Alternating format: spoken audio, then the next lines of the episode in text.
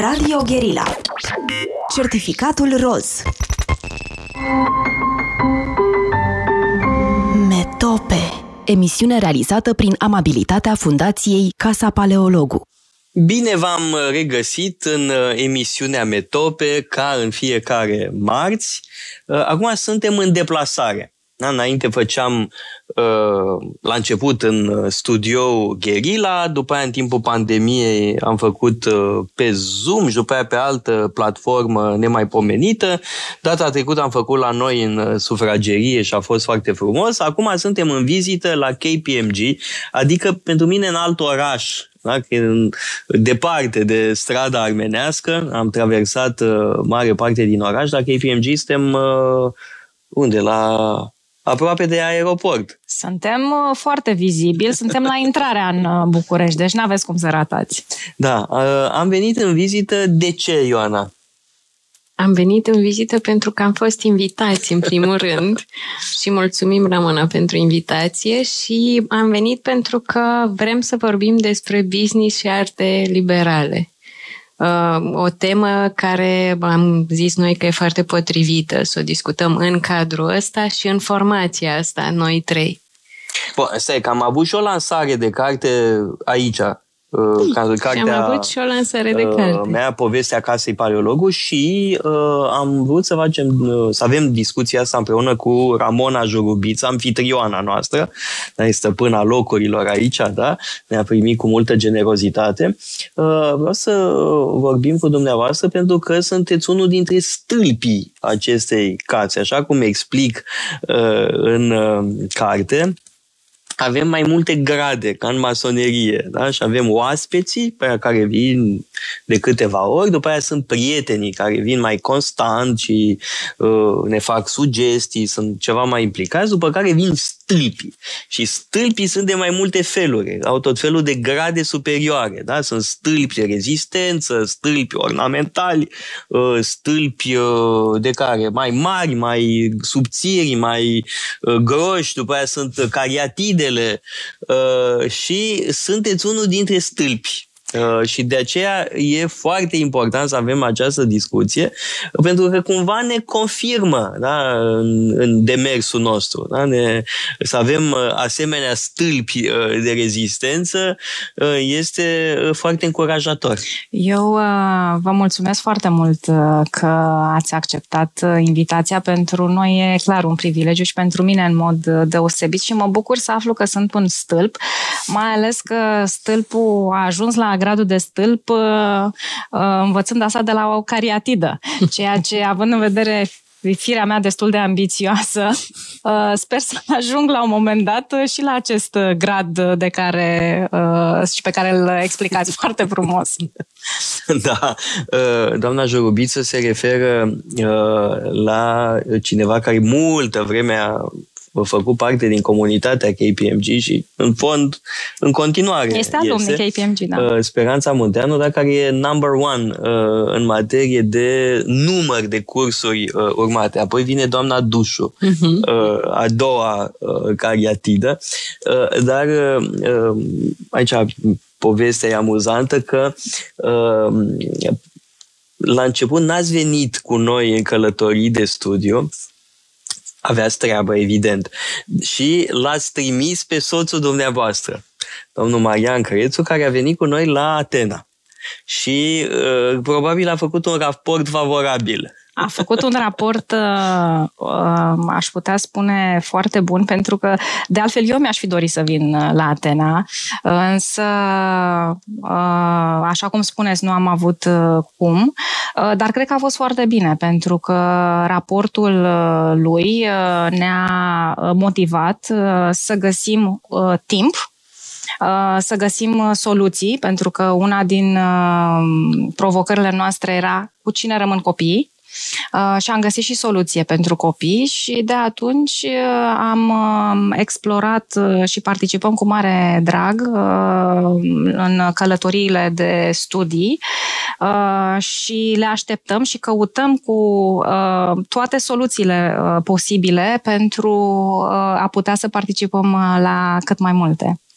Acum, vreau să întreb ceva, că, bun, un om foarte ocupat, cum sunteți dumneavoastră, își găsește timp da? ca să asculte diferite cursuri. Asta online deja cred că este o variantă preferabilă, uh-huh. pentru că nu mai veniți în alt oraș uh, da, până în uh, centrul Bucureștiului. De ce găsește uh, un om care oricum este foarte ocupat și are o grămadă de lucruri pe cap? De ce să își mai bage în program așa ceva? Păi, așa cum ați spus, aș porni de la timp. Uh, timpul uh, și asta am învățat la uh, cursuri. Am, uh, l-am descoperit pe Seneca, al timp uh, nu am. Timpul uh, fiind foarte limitat, uh, cred că este foarte important uh, cum îl petreci. Uh, și atunci îți dai seama că um, atunci când uh, afli lucruri care îți sunt uh, utile, uh, deodată soluțiile se găsesc. Uh, se găsesc să fii mai eficient, uh, poate într-o întâlnire pe care puteai să o uh, faci în uh, jumătate de oră, dar realizezi că de fapt uh, e suficient și un sfert de oră și atunci îți găsești timp pentru astfel de lucruri. Pentru mine a fost momentul în care am deschis ușa casei Paleologu. Pentru mine pot să spun că a fost o binecuvântare și nu există curs, nu există călătorie din care să nu mă hrănesc, din care să nu plec plec uh, cu ceva. Mie îmi place să spun că e un fel de, și aici o să folosesc un, uh, o terminologie puțin uh, corporate, este brain spa. Uh, și asta spun uh, celor uh, uh, cărora încerc Am să le transmit ce da. ceea ce spun, dar nu reușesc să găsesc uh, cuvintele. Deci da, este uh, în egală măsură uh, setea aceasta de cunoaștere, uh, dar uh, o cunoaștere în care, pe de o parte, afli foarte multe lucruri pe care nu le știai. Pe de altă parte, îmi extrag și foarte multe învățăminte pe care le practic uh, atât în uh, da, viața să mai dați exemple, că pe mine mă ajută asta și mă motivează. Și îți place oricum. Bun, aia bașca, dar nu, e și motivant, nu? Să știi, uite, chestia asta chiar a servit într-o direcție la care nu te-ai gândit. Spre exemplu, discuția despre timp uh, și despre Seneca ne-a servit chiar da, cursul ăla nu l-am făcut eu, l-am făcut Răzvan Ioan. Tot unul din lectorii casei știu. Uh, paleologu. Da. Uh, exemplu, uh, discuția despre timp, pentru că am uh, pornit cu timpul, ne-a servit, uh, să spunem, uh, ca moto în felul în care ne raportăm la timp în companie Uh, și modul în care, mai ales în perioada din uh, pandemie, am înțeles să respectăm timpul celuilalt și chiar am ajuns să spunem, ți-am, dacă am terminat o întâlnire programată pentru, să spunem, 45 uh, de minute, dacă am terminat-o în jumătate de oră, îți fac cadou 15 minute și a ajuns să fie un lucru extrem de apreciat. Apoi au fost foarte multe discuții pe care le-am avut cu clienții despre importanța timpului și cum anume îți împarți timpul, uh, care este de altfel destul de, de limitat. Da, mai am o altă curiozitate, că um, călătoriile noastre de studiu sunt foarte militaroase, ca să zic așa. Adică încep la 8 dimineața. Uneori. Uneori, a început și mai devreme, Ioana, la Vatican ne-am dus la ora 7 ca să prindem cel mai bun moment înainte de venirea hoardelor de pelerini și vizitatori. Uh, da, începem de devreme, 8, uh, pe la 8 jumate uneori ne punem în mișcare, mhm. depinde și de fiecare loc. uneori. Uh, da, mhm. da, la Atena de pildă 8 jumate, că și în cele mai multe locuri totuși se deschid muzeele la 9, 8, 8, 8, 8 jumate, în fine. Bun. Da, și mm, programul e intens. Da? Și uh, după ce aveți atâtea lucruri de făcut, da? uh, sunteți obosită. Uh, și mai vine un de ăsta pasionat de lucruri și face un asemenea program da? de, de aproape 12 ore, mă rog, hai să zicem 10 ore pe zi. Mm-hmm. Da? Uh, după aia ai nevoie de Uh, zile de refacere, mă gândesc, da? de repaus de după uh, city break-urile lui paleologul, nu? Uh, eu nu le privesc așa, din contră. Uh, eu uh, le privesc ca o, ce spuneam mai devreme, ca o relaxare, pentru că e altfel de a-ți petrece timpul și este o experiență complet diferită de experiența pe care o am zi de zi de la birou. Uh, ascult povești interesante, uh, văd modele uh, pe vizuale, dar cel mai important este povestea pe care ne-o spuneți, stând cu căștile în, în urechi și de fire sunt foarte disciplinată. Deci, păi da, Dumneavoastră sunteți foarte disciplinată, asta știu. Dar e totuși o, acolo un efort, eu este un efort, dar este un efort pe care îl faci, îl faci cu plăcere și uh, eu cred că sunt din categoria celor, majoritatea, pentru că e, e o minoritate care uh, mai negociază, să spunem, trezitul, dar eu trebuie să recunosc că am și un avantaj. Nu mănânc dimineața. Am observat. Și dacă nu mănânc dimineața, asta înseamnă că uh, uh, timpul acela pentru micul dejun, pentru mine înseamnă puțin mai mult uh, somn și mai multe baterii încărcate pregătiate pentru programul uh, zilei. Vezi, Ioana? Da, da, da. și mă nu, bucur că noi că tot avem așa. discuții legate de uh, intensitatea uh, programului. Dar eu sunt uh, stahanovist, ăsta cu planul, cu, uh, și știu că e un, e un efort. Acum depinde totuși de uh, loc pentru că nu numărul de kilometri uh, este cel mai obositor. Uh, de pildă, cred că Louvre este obositor, mai obositor decât uh, uh, plimbatul prin Napoli. Să nu am fost, dar de, de ce? Pentru că stăm uh, într-un singur... Pentru că e multă lume într-un muzeu ca Louvre. Uh, e un muzeu imens, cred că e cel mai mare din lume ca întindere. Uh, e, e foarte mult de văzut, foarte mult. Uh, și cred că intervine o anumită oboseală specifică muzeelor. Uh-huh. E nevoie de o anumită de un anumit antrenament uh, psihic uh-huh. uh, pentru muzee, în timp ce în alte locuri e necesar antrenamentul fizic. Și s-ar părea că totuși oboseala psihică e mai uh, greu de suportat decât oboseala cealaltă. Bine, am înțeles că există muzeum fatig. Tu mi-ai da, povestit da, despre da, da, asta. muzeum fatig, da. Așa, și uh, mie mi se întâmplă foarte des. Uh, după trei ore de văzut și ascultat, la un moment dat mă uit în gol și nu mai primesc, de fapt, informații, nu mă mai pot bucura de ea de niciun fel. Și e și zgomotul ăla de fond din muzee. Da, dar nu e peste tot la fel. Uh, uh, Louvre e special, e foarte dificil mm-hmm. pentru că e atât de mare, e atât de multă lume. E enorm, e ceva uh, fabulos.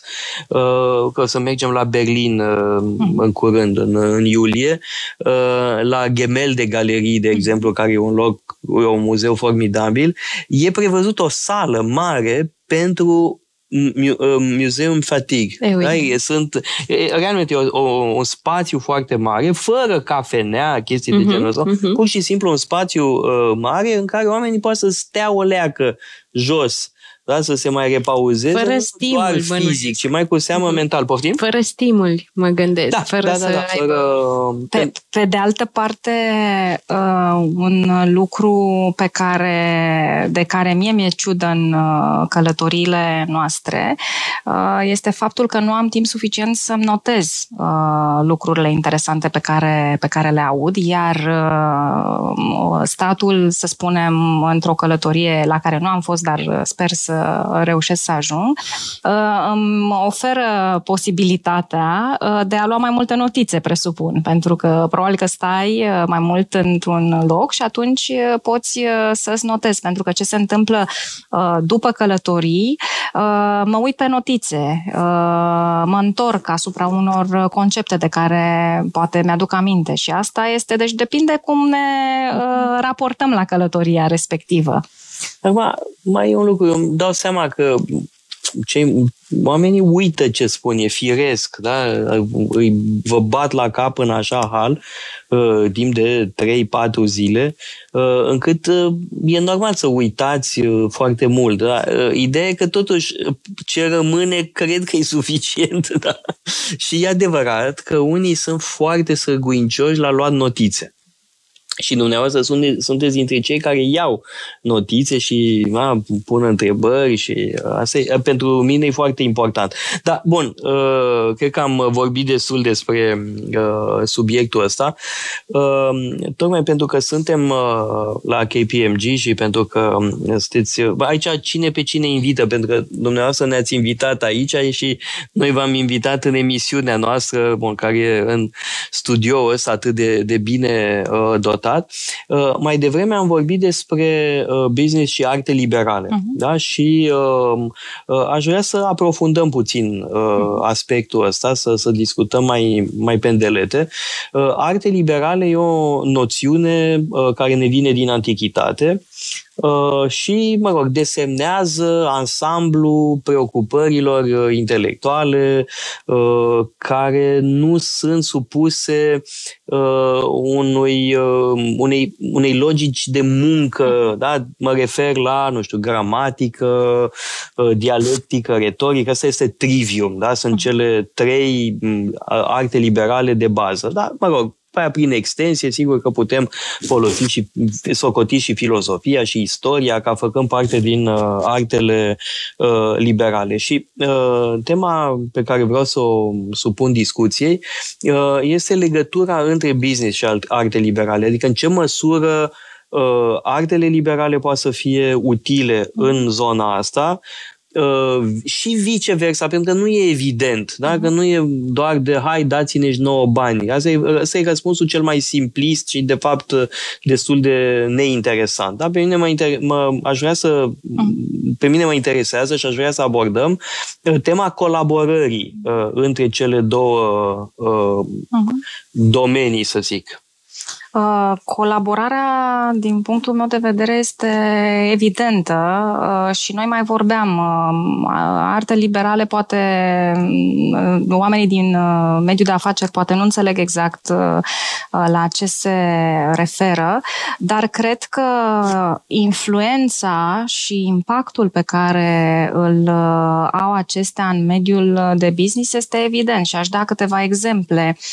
Retorica, spre exemplu. Noi noi am făcut uh, și personal, uh, am uh, luat și am lucrat împreună pe mai multe, să spunem, discursuri, dar nu este doar această, să spunem, expunere în fața unei audiențe pe care trebuie să o cunoști puțin înainte, este și modul în care comunici în interiorul organizației, modul în care comunici în lăuntru unei, unei Uh, echipe.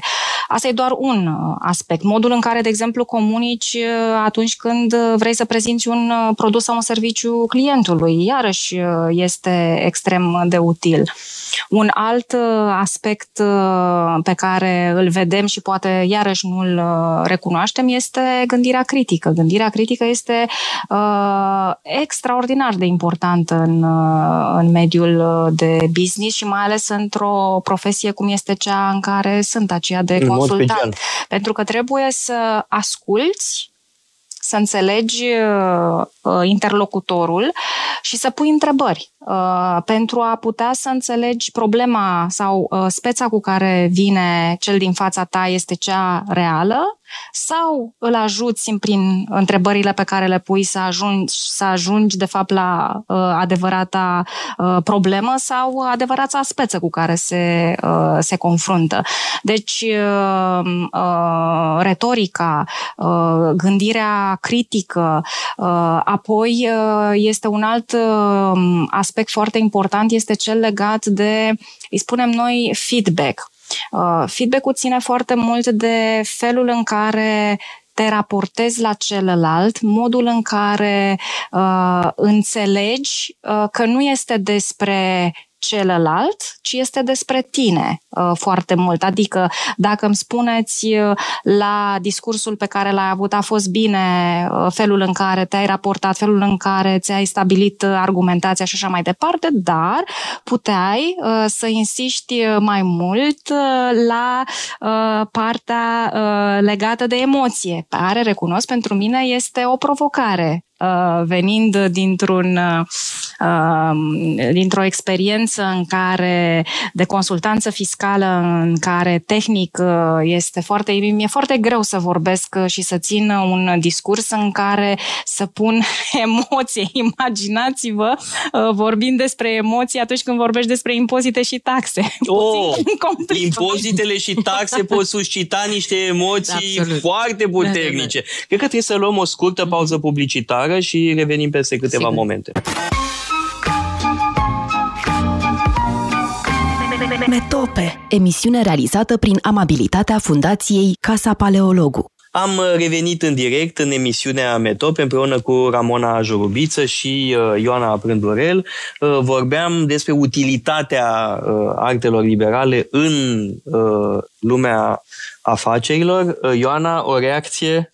Mă întrebam dacă psihologia face parte Evident dintre... Da. Uh, și atunci uh, n-am auzit-o menționată mai devreme. Uite, ai menționat-o tu, foarte uh, Pentru că mă gândesc că e foarte importantă și atunci când ții un discurs, dar și atunci când relaționezi cu clienții sau când ai de-a face cu tot felul de reacții pe care vrei să le înțelegi, sau adică pe toate planurile. Mă gândesc și la uh, Uite, la mine când eram începătoare și când nu prea știam cu ce se mănâncă partea asta de relații cu clienții și când voiam să, să înțeleg ce vor de la mine sau de ce vorbesc într-un fel care nu-mi plăcea, eventual.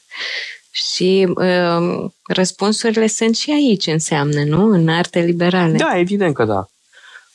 Da, vorbind de discurs și uh, cifre, da, cifrele pot suscita emoții, adică pot fi vector de emoții. Cifrele nu sunt reci, uh, poate să fie foarte elogvente.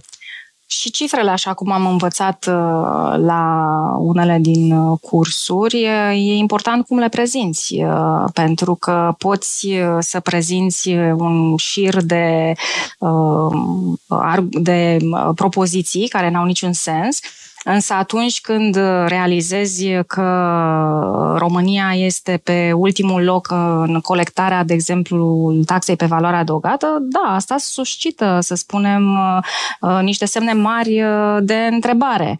Uh, și de aici decurg o serie întreagă de alte discuții. Deci, da, Ioana, spuneai de psihologie. Până la urmă, Uh, noi aici uh, ne raportăm la natura umană în final, mm. adică trebuie să înțelegem uh, cum să gestionăm persoane dificile, atât în interiorul organizației, cât și clienți dificile, pentru că poți să te întâlnești cu un client căruia nu-i place că nu i-ai semnat raportul de audit sau poți să te întâlnești cu un client căruia îi dai și spui că are o sumă de taxe pe care nu și le a plătit uh, la, uh, uh, la stat în mod corect. Și atunci, important este să ai curajul Iată o altă, un alt comportament pe care, la fel, avem foarte multe exemple pe care putem să le, să le discutăm.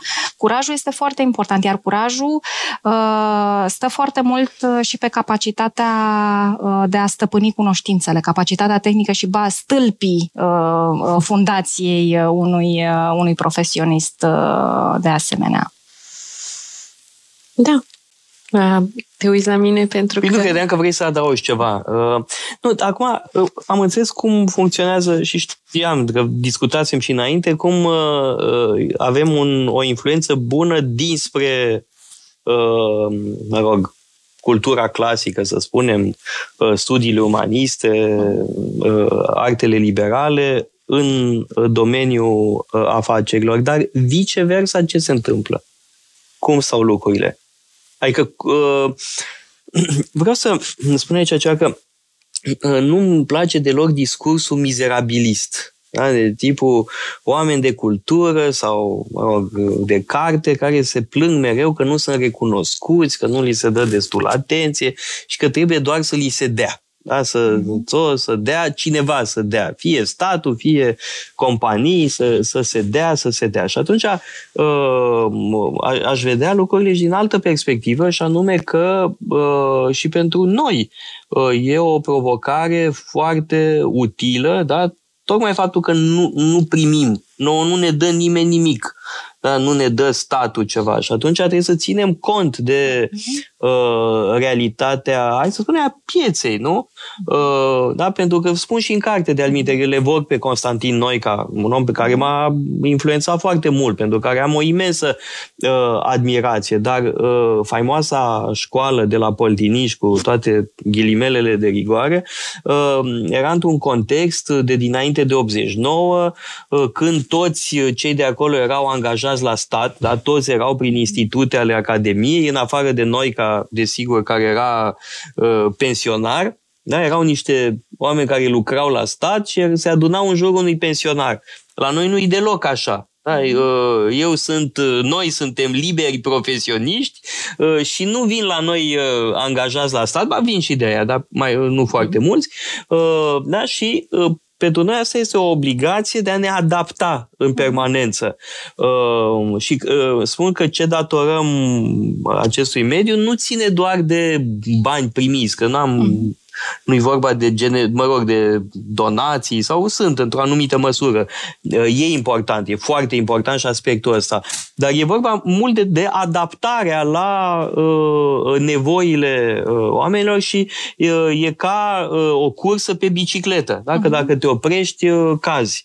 Uh, și uh, de spun că e o, o, o relație mutuală uh, în care câștigă ambele părți. Uh-huh. E mi-a venit acum cât uh, vorbeați un alt uh, lucru pe care îl consider destul de important în uh, ceea ce facem și acela este legat de formarea caracterelor Uh, dar poate este prea pretențios spus, pentru că suntem în, această, în acest uh, tsunami al uh, tehnologiei, avalanșă, o avalanșă care creează o avalanșă de informații, de acces la informație extraordinar și atunci cred că cel mai important este să cunoști instrumentele care te pot ajuta să separi informația, cunoașterea cunoașterea autentică de restul, da? Uh, de ceea ce este fals, uh, de ceea ce este manipulare și asta încercăm să facem. Iar um, cursurile pe care le faceți, programele, călătoriile, eu cred că sunt uh, instrumente pe care oamenii de, și nu numai, oamenii de business uh, pot să le acceseze. E adevărat că nu este o rețetă și fiecare își uh, cizelează și își construiește aceste instrumente în funcție de propria personalitate, în funcție de propria uh, experiență și așa mai departe. Dar și uh, instrumentele acestea trebuie construite continuu, pentru că nu poți să spui am absolvit, mi-ați dat o diplomă uh, la un curs de gândire critică gata. și gata. Nu, este, uh, de aceea spun uh, că uh, este uh, o călătorie în acest descoperirea și în uh, creionarea acestor instrumente continuă, iar pentru mine și pentru uh, noi uh, sunt extrem de relevante.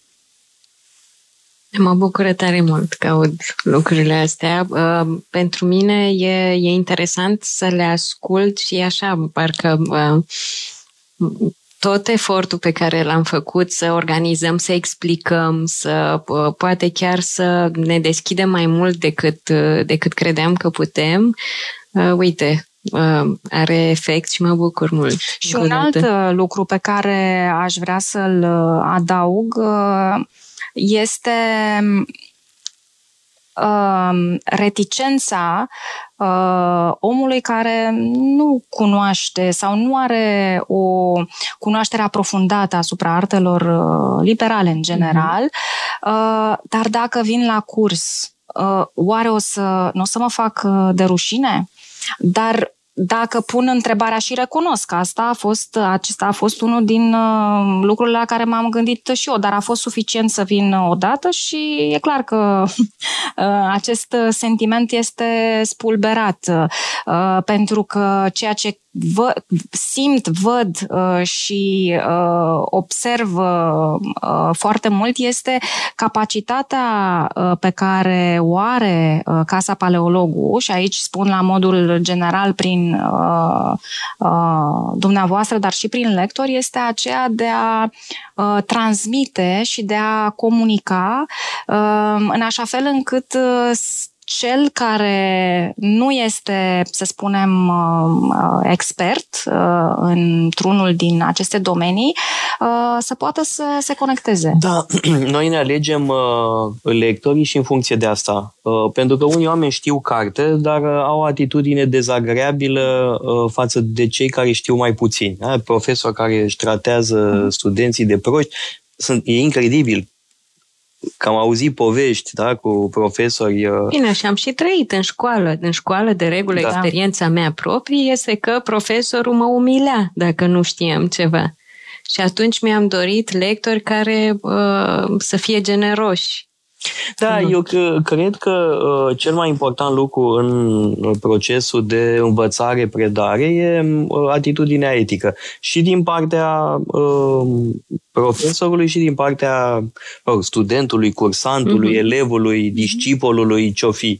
Uh, e vorba de, de atitudine etică, de generozitate, de o parte, o anumită modestie și din partea profesorului, o anumită modestie, din cealaltă parte, disponibilitatea de a învăța, pur și simplu dorința de a învăța, uh, mă rog, o anumită gratitudine reciprocă, cred că și asta contează foarte mult. Unul dintre filmele mele preferate este uh, un film uh, de-a lui Kurosawa, uh, făcut spre sfârșitul vieții acestui imens uh, cineast, Madadayo. Da? Este vorba de un bătrân profesor uh, de care au grijă foștii, foștii lui elevi.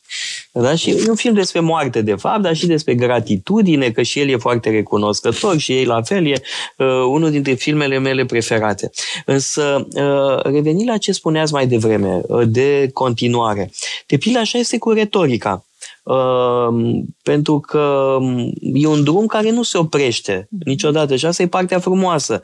Uh, ai venit odată la un curs de retorică, sigur că ai învățat niște chestii. Ai deprins uh, uh, niște, mm, mă rog, instrumente, ai obținut niște instrumente de analiză, de fapt. Da? În practic, partea asta de introducere, chiar zilele astea am, am reluat cursul meu pe care îl știți, uh, retorica adaptată la context, da? care livrează instrumentele, instrumentele teoretice și după aia uh-huh. vedem cum, uh, uh, cum funcționează. Însă, este un prim pas. E un pas foarte important, dar e un prim pas. Că uh, apoi trebuie tot construit. Uh, eu însumi cred că mai am multe de învățat uh, în materie de uh, retorică. Pentru că învățat în materie de retorică nu e doar o chestiune de cunoaștere teoretică. Aici cred că, mă rog, cam știu aproape tot, probabil. Însă nu e vorba doar despre asta, da? e un, un studiu uh, constant și este un domeniu pasionant. Uh, și de aceea uh, cursurile în de retorică sunt foarte variate uh-huh. uh, la noi. Da? Și ați menționat cursurile introductive, dar sunt și mentorate individuale uh-huh. uh, și e nevoie de retorică în societatea românească pentru că se vorbește foarte prost. Uh, eu am fost 8 ani de zile în Parlament în 8 ani de zile, cred că am auzit maxim 10 discursuri bune în Parlament, inclusiv ale mele. Da? Deci, mm. foarte puține uh, discursuri, nu zic nemaipomenite, acceptabile, foarte puține.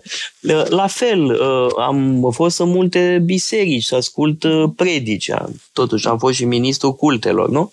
Uh, foarte puține predici bune. Foarte, foarte puține. Și așa e în toate domeniile. Nu, zic, nu mai zic de bieții judecători, că trebuie să asculte tot felul de pledoarii uh-huh. și bănuiesc că 98% dintre ele sunt îngrozitoare de plicticoase. Deci se vorbește foarte prost. Nu e nevoie de mult. Vestea bună că e de ajuns puțin acolo, o leacă și ești deja în evidență. Se vorbește foarte prost pentru că ne lipsește pregătirea tehnică sau se vorbește foarte prost pentru că nu avem curaj și... Ambele. Uh... Ambele. Uh, nu se mai învață lucrurile astea în școală. Uh-huh. Uh, și la noi în mod special, dar nu numai. Uh, la noi în mod special, adică uh, retorica e complet absentă, uh-huh. e absentă chiar și din acele facultăți care pregătesc pentru meserii unde e nevoie să dai din gură.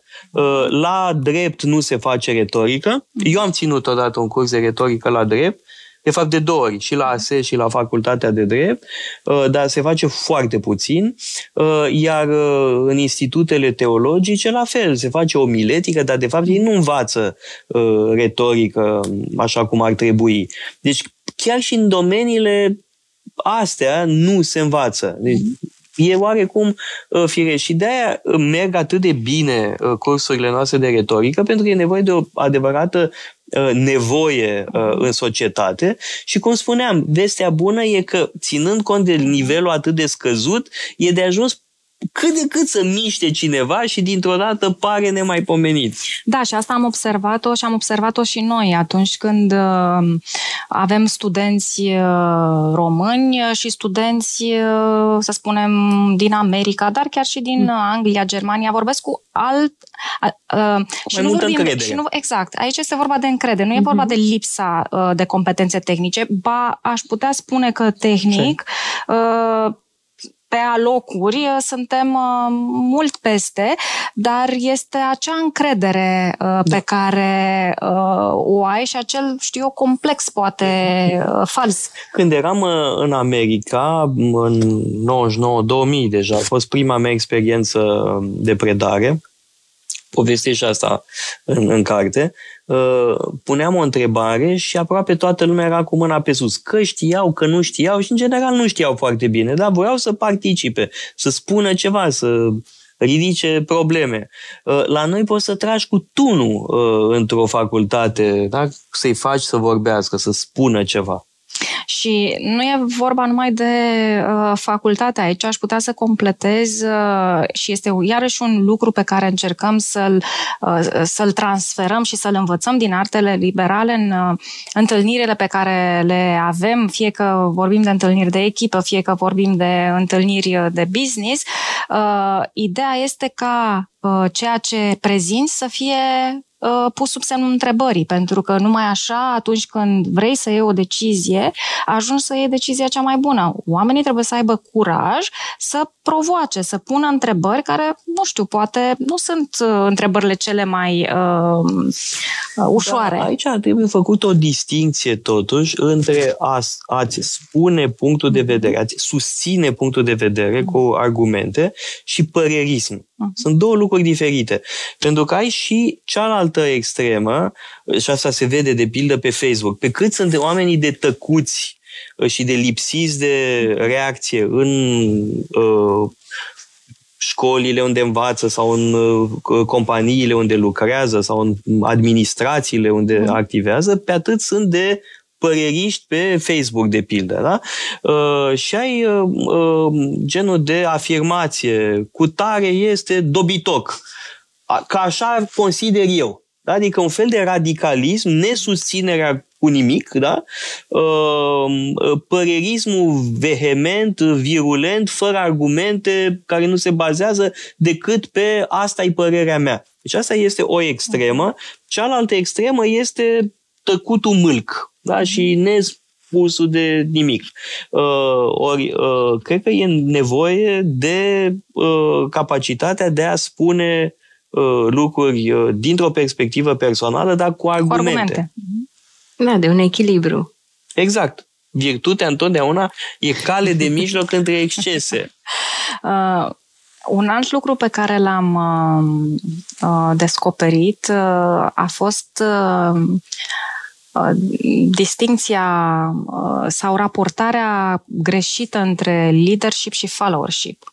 Uh, și trebuie să recunosc că o foarte multă, și și acum, uh, vorbim foarte mult despre leadership, despre uh-huh. cât de important că, caracteristicile unui uh, lider, de ce este important ca uh, toată lumea să fie un lider și trebuie să recunosc că era ceva care nu se lega în capul meu până când am avut uh, cursul despre followership uh, și de fapt asta mi-a deschis uh, ochii. Followership-ul, despre followership vorbim foarte puțin, însă el este cel puțin la fel de important. Da, este baza, da. Să știți că eu n-am inventat nimic. Este absolut banal ce spun. Uh, de altfel, Solon, da, în secolul 6, spunea, învață întâi să asculți și după aia să conduci. Exact asta este. Uh, n-am descoperit America, e ceva cât se poate de banal. Uh, noi ne confruntăm cu o inflație a termenului de leadership Um, o inflație, un fel de industrie scăpată de sub control. Uh, e de ajuns să bagi pe Google Leadership și apar mm. zeci de milioane de referințe, mm-hmm. poate chiar mai mult. Mm. Nici nu mai țin minte câte, că s-ar putea ca de la ultima uh, dată când am, m-am uitat pe Google să se fi, să, se, să fi crescut numărul este referințelor. Este de informații. Uh, și evident că e sunt multe bălării pe, pe tema asta, da? mult bullshit, cum spunea Jeffrey Pfeffer, un profesor de la Stanford care a scris o carte excelentă, uh, Leadership Bullshit. Uh, da? Despre tot felul de prostii pe tema asta. Acum, noțiunea de followership e foarte greu de tradus în altă limbă. Uh, în germană se poate, e Gefolgschaft, însă în limbile latine nu prea e cum. Leadership se mai poate traduce. Arta de a conduce, mă rog, lider, conducător, găsim echivalente, dar pentru follower și followership e mai greu. Uh, că nu e cel care doar urmează. Da? E mai complicat o leacă. Uh, însă e o temă esențială pentru că ai uh, grade de implicare, ai metode diferite de formare a followership-ului și, mă rog, este banală. Dacă n-avea falangele macedonene, Alexandru Macedon n-ar fi mm, cucerit cel mai mare imperiu din antichitate. Și tot așa, adică nu se poate să obții ceva ca lider fără să ai un followership pe măsură. Noi foarte mult uh, punem uh, carul înaintea boilor. Uh, followership comes first și după aia leadership-ul. Noi trăim într-o epocă în care toată lumea vrea să fie șef. Uh-huh. Și este o perspectivă complet greșită. Da, Am zis bine, întreb, șefa? ce mă ea întreb, e șefa. Uh, ce mă întreb foarte tare e dacă uh, poți fi lider înainte să fii un follower. Nu. Deci nu poți. Deci nu, nu, nu e... se poate.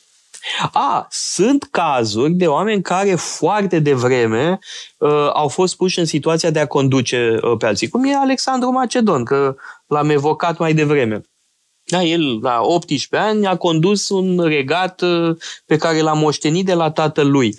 Uh, dar, înainte de asta, a fost primul colaborator al tatălui lui. Sau a fost un foarte apropiat colaborator al lui Filip al II. Bine, mă gândeam la astăzi, nu la Alexandru Macedon. Bun, am dat un exemplu extrem. Uh-huh. Adică dacă până și în cazul lui Alexandru cel Mare uh-huh. followership-ul vine întâi și abia după aia leadership-ul, mai abitir la tot restul umanității. Adică eu am dat, ăsta e exemplu cel mai Uh, mă mhm, rog, uh, uh, evident, pentru că el a moștenit la 18 ani dita mai uh, armata, regatul uh, și proiectul uh, lui Taicăsu de a invada uh, Persia. Deci, categoric, uh, este uh, cât se poate de adevărat ce spunea Solon, repet, în secolul 6. Mm-hmm. Întâi învață să asculți și după aia învață să uh, comanzi, uh, vine după. Cumva și Casa Paleologu, nu? Uh, este un ce, echilibru... Eu sunt foarte ascultător, da. Perfect, asta voiam să întreb. Un echilibru perfect între leadership și followership. Mă rog, aici nu știu cum împărțim uh, rolurile. Uh, eu sunt omul cu idei Uh, și Ioana e cea care le pune în practică.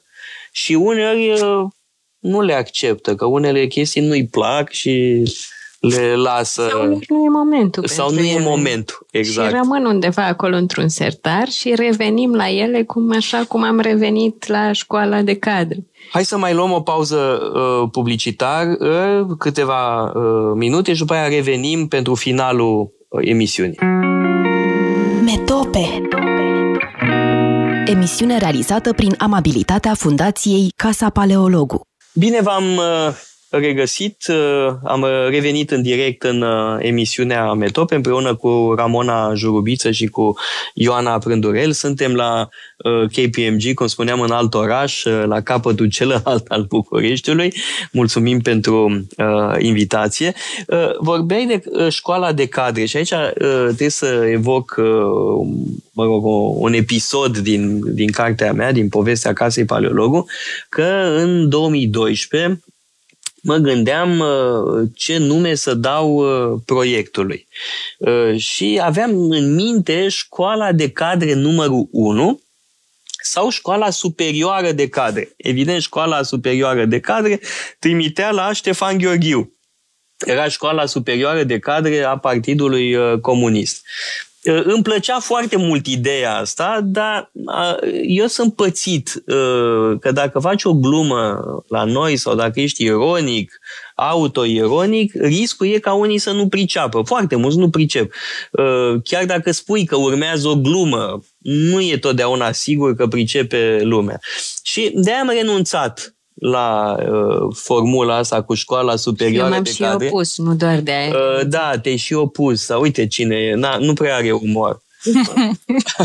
Umorul se și învață, tu ai zis asta, da. încă învăț. E, acum însă, uh, tu ești de acord, tu ai venit cu ideea să relansăm școala de cadre. Sper să fie potrivit acum, uh, odată ce existăm totuși de ceva vreme și am spus ce suntem și cum suntem, cred că putem. Acum ne putem permite să, să fim spirituali? Da, da, cred și că ce da. ne pregătește școala de cadre?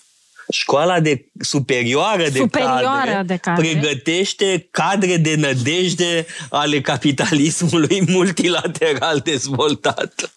Da, asta da. sună foarte bă, spooky de drept. Da. Pe mine mă sperie, dar da. pot să încerc să o iau și asta, cu umor. Îmi aduce aminte de o uh, scenă din uh, mănăstirea din Parma de uh, Stendhal, când contele Mosca îi spune lui Fabrice del Dongo, care era foarte tânăr, îi spune uh, ești om de spirit, adică ai umor și, uh, și îi spune folosește calitatea asta după ce ajungi episcop. Nu, nu nu acum, e prea devreme să te ții de glume și uh, cuvinte de duh. Așa și noi, da? Au, au trecut 10 ani, acum ne putem permite să vorbim de școala superioară de cadre. Sper, o să vedem dacă primim răspuns așa cum ne dorim, uh, răspuns pozitiv.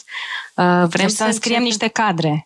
Păi, cred că asta, să vedem dacă e superioare la final. Răspunsul. Uh, prin septembrie vrem să începem și uh, încă suntem în curs de uh, stabilire a programului efectiv. Da, nu, nu, eu l-am în minte foarte like, clar. Ok, pe atunci te rog să-l transmiți. Ești în urmă cu informația. Păi te rog să-l spui ca să, ca să aflu da. ce implementezi. Nu, sigur că da, însă Uh, noțiunea însăși de cadre, mm. pe lângă amuzamentul cu școala superioară, Ștefan Gheorghiu și așa mai departe, uh, pe, pe lângă toată partea asta, uh, de fapt conține și leadership-ul și followership-ul. Metope Emisiune realizată prin amabilitatea Fundației Casa Paleologu. Radio Guerilla